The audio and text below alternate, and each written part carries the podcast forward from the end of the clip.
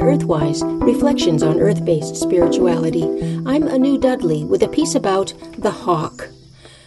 On the day my old German Shepherd Inga died, I had to go up to Orono to teach a class, and I was very sad and wasn't sure whether I'd be able to do my job.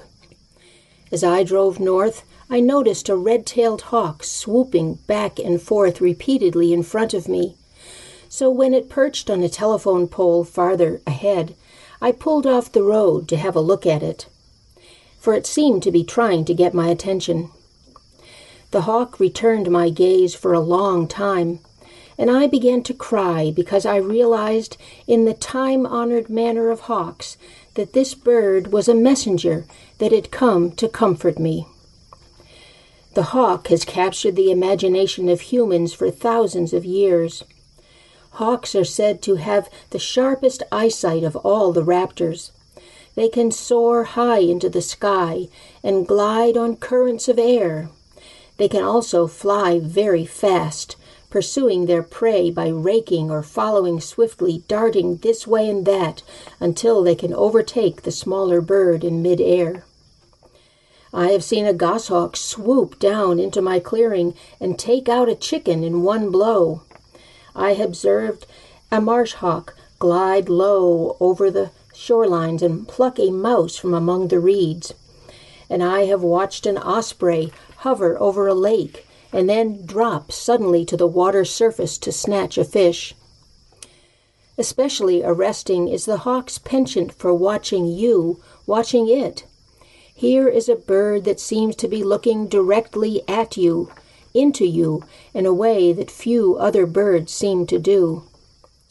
Evan Pritchard's book Bird Medicine, drawn from Algonquin traditions, tells a number of stories of people's encounters with the penetrating gaze of the hawk at especially vulnerable times in their lives, giving them consolation and hope.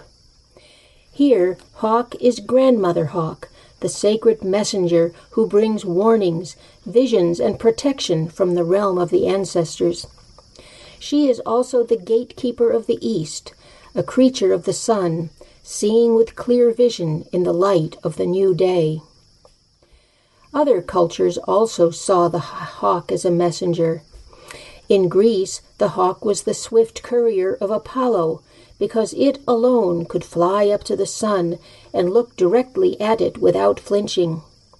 And hawk headed Horus, the Egyptian sun god, rose from the east each day, the newly birthed emissary of the goddess Isis, his mother. As well as a messenger, Hawk was also a conductor of souls to the underworld. Another Egyptian hawk god, Ku-Enua, and the Greek hawk figure Charon served as the divine boatmen who ferried the dead across the mystical underground river to the afterlife.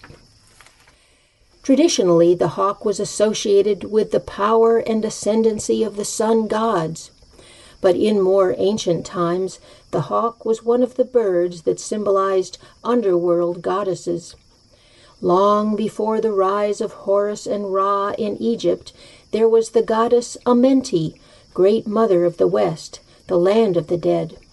Amenti's total, totem animal was the hawk, whose job it was to guide the souls of the dead to the underworld. Here, Amenti awaited them, perched in a tree, and welcomed the dead with bread and wine. The Norse sun goddess Freya also had a hawk emanation.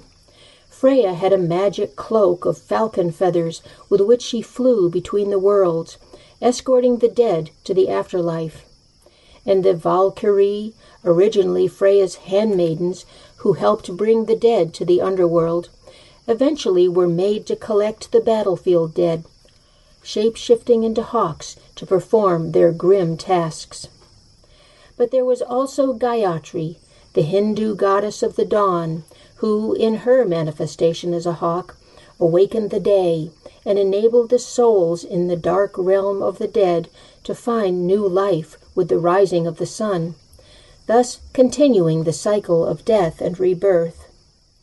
And so, my friends, may you be gifted with your own hawk encounters, which bring you messages and comfort from the great beyond. Blessed be. You've been listening to Earthwise Reflections on Earth Based Spirituality. I'm Anu Dudley.